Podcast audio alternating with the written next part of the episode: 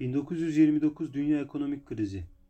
Birinci Dünya Savaşı'nın getirdiği ekonomik zorluklar, ABD'nin savaş sırasında devletlere verdiği kredileri geri alamaması, ABD ekonomisinin 200 holding tarafından idare edilmesi, Birinci Dünya Savaşı'ndan sonra oluşan iyimser havanın ABD borsasını suni olarak yükseltmesi, İngiltere'nin para birimi pound'un aşırı değer kazanması, bunun da ihracatta düşüşe yol açması, Almanya'nın savaş tazminatını ödemek için karşılıksız para basması bunun da aşırı enflasyona neden olması, ABD yönetiminin krizin çıkmasını engelleyici tedbirler almaması gibi nedenlerle başlamıştır. 1920'lerde ABD'de üretim ve istihdamın yükselmesiyle insanlar kendilerini daha zengin hissetmişlerdir. O yüzden bu yıllara ABD'de kükreyen 20'ler denilmiştir. 3 Ekim 1929 yılında ABD borsasında yer alan şirketlerin hisse senetlerinin düşmesiyle başladı.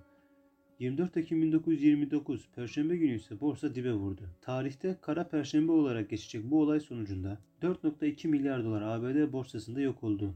Çok sayıda banka batarken binlerce insanın mal varlığı yok oldu. Ülkede açlık ve kıtlık başladı. İnsanlar takas usulü ticarete geri döndü. İnsanların ruh sağlıkları bozuldu. Dünyadaki inşaat ve madencilik faaliyetleri durdu. Dünya genelinde 50 milyona yakın insan işsiz kaldı. Dünya ticaret hacmi %65 oranında azaldı. 1929 ekonomik krizinden sonra 1932 yılında ABD'de yapılan başkanlık seçimlerini Roosevelt kazandı. Roosevelt insanların satın alma güçlerinin düşmesi ve talebin yetersiz olması nedeniyle New Deal yani yeni anlaşma olarak bilinen ekonomik politikaları hayata geçirdi. Bu krizden çok sanayileşmiş toplumları vururken Sovyet Rusya komünizmden dolayı bu krizden en az etkilenen devletlerden biri olmuştur. Türkiye ise bu krize karşı şu önlemleri almıştır.